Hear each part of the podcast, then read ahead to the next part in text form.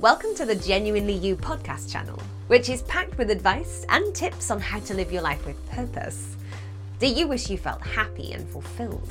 Are you feeling stuck, wishing things could be better? Are you ready to take some action and create the life you want? To start living an empowered life, you need to recognize and make full use of the power and freedom that comes from being genuinely you. Your host is Gina Gardner, a number one best selling author whose whole life has been about supporting people to achieve personal empowerment, helping people just like you recognize that they can. Stepping into your power. The principles are the same both personally and professionally. The quality of your life is entirely determined by the quality of your thinking. Surprisingly few of us actually give any attention to the way in which we think, and there's a really good reason for that. Research has demonstrated that for most of us, most of the time, we think in habitual patterns for about 95% of the time. Our thoughts actually bypass our conscious minds entirely. Something happens and it can trigger an automatic response. And this is particularly true when you look at relationships and the way in which people speak to one another. Somebody will say something, and it's not the actual words, but it's the tone that people use that actually creates a reaction in the other person. It triggers something, something usually from much earlier in their life, and they in turn bite back. And before you know where you are, there's a disagreement or an argument that nobody knows really what it's about. So just think about how often you allow your thoughts to be just that, just habitual, and that you don't actually engage in the way in which you think. To be truly powerful, you need to think and act mindfully, to make conscious, informed decisions. Why is that so important? Well, our beliefs generate our thinking, and our thinking generates emotions, and these in turn generate our actions.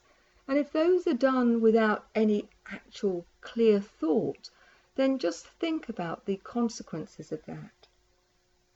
Now, the beliefs underpin everything, and those beliefs can be either empowering or disempowering. It's our beliefs about ourselves and our the world we live in that are so often created when we're very young. And once they're installed, because we always look for evidence to demonstrate that they're real, those beliefs become more and more entrenched when they were often created by a chance remark said by a parent or a teacher. So those beliefs can stay in place for years and years until we challenge them. I've studied countless people who've stepped into their power, and as a result of that, they're extremely successful. It's easy to see why. They follow the same pattern of mindful thinking. It's not rocket science, it's not magic. Great thing is that there's nothing about the way highly effective and successful people operate that can't be replicated by you, if you have a mind to do it. So let's look at what makes the difference. Consider the following approaches. If you think I will fail, it's a done deal. It becomes a self-fulfilling prophecy. And many people don't even start to do something if they think they'll fail. They'd rather not try than be seen to fail. The second approach is being fearful I might fail. Now, whilst people go through the motions of trying to succeed, everything they do is coloured by that fear of failure. It's rather like trying to run uphill with a boulder strapped to your back.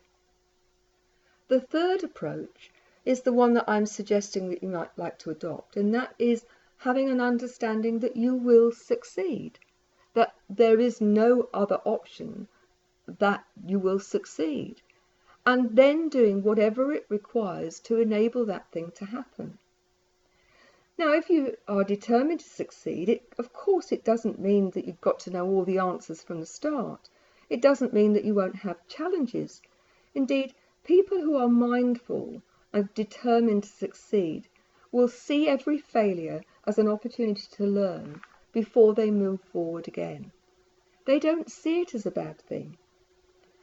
Many of you may be aware of a guy called Dyson, who's now a multimillionaire, who made nearly 2,000 prototypes before creating a carpet cleaner which is, was commercially viable. He's now got hoovers um, and carpet cleaners around the world, all sorts of other inventions. Just imagine if he'd given up at prototype 1900, nothing would ever have reached the market and he wouldn't have been successful. But he was prepared to carry on. For each of the three approaches, the I will fail, I am fearful I might fail, or I will succeed, there's a very different corresponding set of approaches to decision making. You make very different choices if you're fearful you're going to fail than if you know you're going to succeed.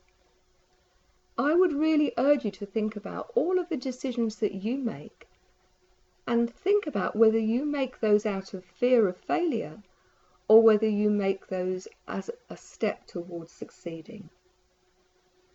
Now, it's also really important when you step into your power that you make the very best use of the resources which are at your disposal. Time, energy, and money are all finite resources. Of course, you can use your money to buy other people's time and energy, and there are times when it's far more cost effective to buy other people's expertise and experience, and there are other times when learning to do things yourself is a far better option. How strategic are you in your use of time, energy, and money? You spend much time worrying about things or complaining.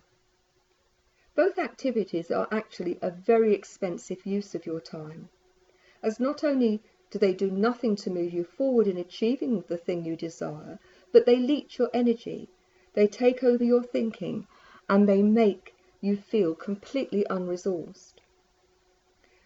Research shows that on average people tell 37 other people when things go wrong, but only five when they go right. That's a hell of a lot of wasted energy. If you live to 70, you've just 613,620 hours. Just think about how much time you spend sleeping, or shopping, or watching the TV. It does make sense to make the most of your time, and complaining and worrying are one of those things that I would urge you to do differently.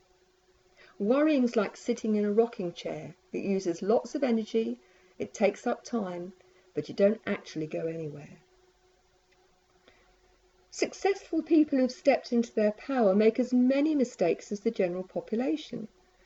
Actually, the reality is they're probably likely to make more mistakes as they generally procrastinate less and they give things a go. They're prepared to take more risks. So, what is the real difference between people who are successfully living an empowered life and those who are less so? Some may think it's all down to luck. I'm reminded of a famous golfer who once said, It's funny, the more I practice, the luckier I get. Success is far more about the quality of your thinking, the level of your activity, and your general approach than it is down to whether you're lucky or not. But they have done a lot of research about luck, and interestingly, the difference between lucky and unlucky people is that lucky people believe that they are, and as a result, they're looking for more opportunities. So, rather than seeing yourself as unlucky, open your eyes and choose to look for the opportunities, and you will find that luck will come your way. When you own your power, it's easier to be more optimistic about life and when you expect a good result, it's far more likely to be successful. Stepping into your power means having clear goals, being definite about what you want to achieve and why that's important to you. A sense of clarity is important. If you don't know what you want and why it's so important to you, if you don't know what you want and why it's so important to you, it's much more difficult to plan how to achieve it. Successful people, people who have stepped into their power, aim to achieve their goal or something better. They celebrate each achievement along the way, and that gives them the impetus to keep going. They adapt their plans as necessary. They're resilient when things go awry. They're enthusiastic. They look for solutions rather than dwelling on the problems they encounter. They have a sense of perspective which helps them keep the end goal in sight. Crucially, empowered people take action, but they do it in a very specific way. They're proactive rather than reactive. They make active choices in the knowledge that in many circumstances it's only hindsight which will reveal whether the decision was good or not. Very often the decisions we make are not right or wrong, they're simply different. It's like taking a journey from London to Glasgow. You can fly, take the train or coach, drive a car, ride a bike, or walk. Every decision has consequences in terms of the time taken and the cost financially and physically, but they all get you there in the end. Remember, life is not a spectator sport.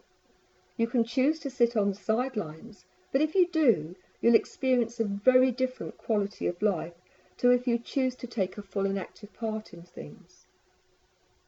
Stepping into your power requires you to take consistent action over time rather than make the grand gesture which then fizzles out as soon as things get tricky. Think about how many people join a gym after Christmas because they want to lose weight. They make it one of their New Year's resolutions. They buy the membership and they buy all the gear. They go on the first visit and go for it all guns blazing. As a result, they can hardly move, their bodies complaining, they're stiff and full of aches and pains for several days. Because it was so because it was so challenging, people then stopped going to the gym altogether. The successful approach would be to start with a short program in the gym, one which leaves you tired but able to move. Then you'd be able to keep going to the gym over the coming weeks and months, building up the program as you develop stamina and strength. And the same principles to this hold true in every aspect of life. You are the author of your life story, so why not give yourself the part of the hero or heroine rather than the victim?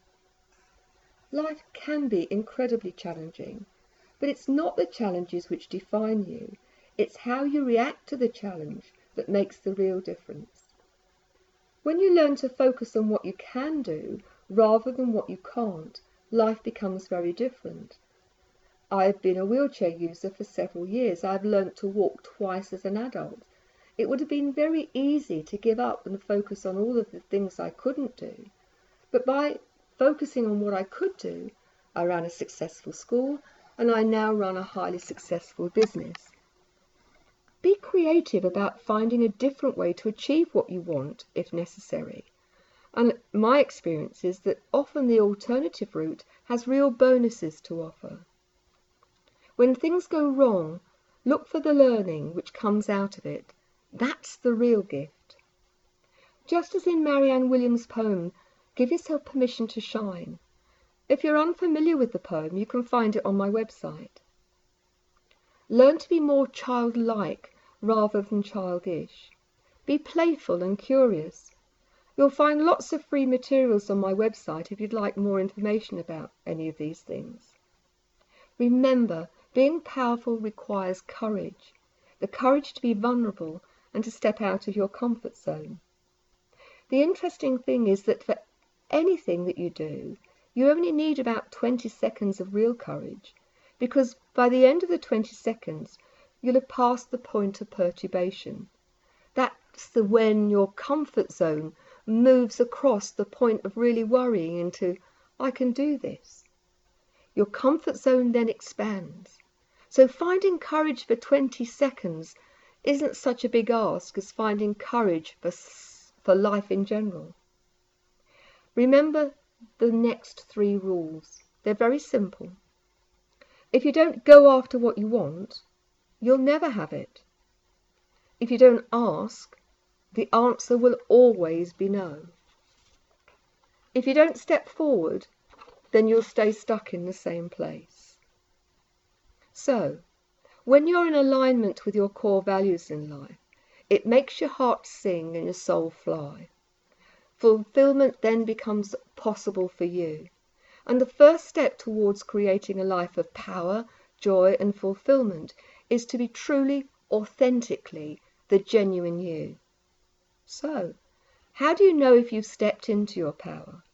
You'll know you're living in your power and being your genuine self when you live life in love rather than in fear, when you feel fully aligned with your values, when you're being authentic about who you are and what you do, when you allow yourself to shine, when life's in flow and everything falls into place easily, when you embrace each day with enthusiasm and joy, and when everything feels just right.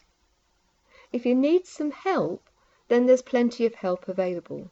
Look on the website for materials or contact me and I'll be very happy to help you. Good luck. Remember, you are a powerful being. Step in to be genuinely who you are. You've just been listening to another great Genuinely You podcast. We hope you enjoyed it.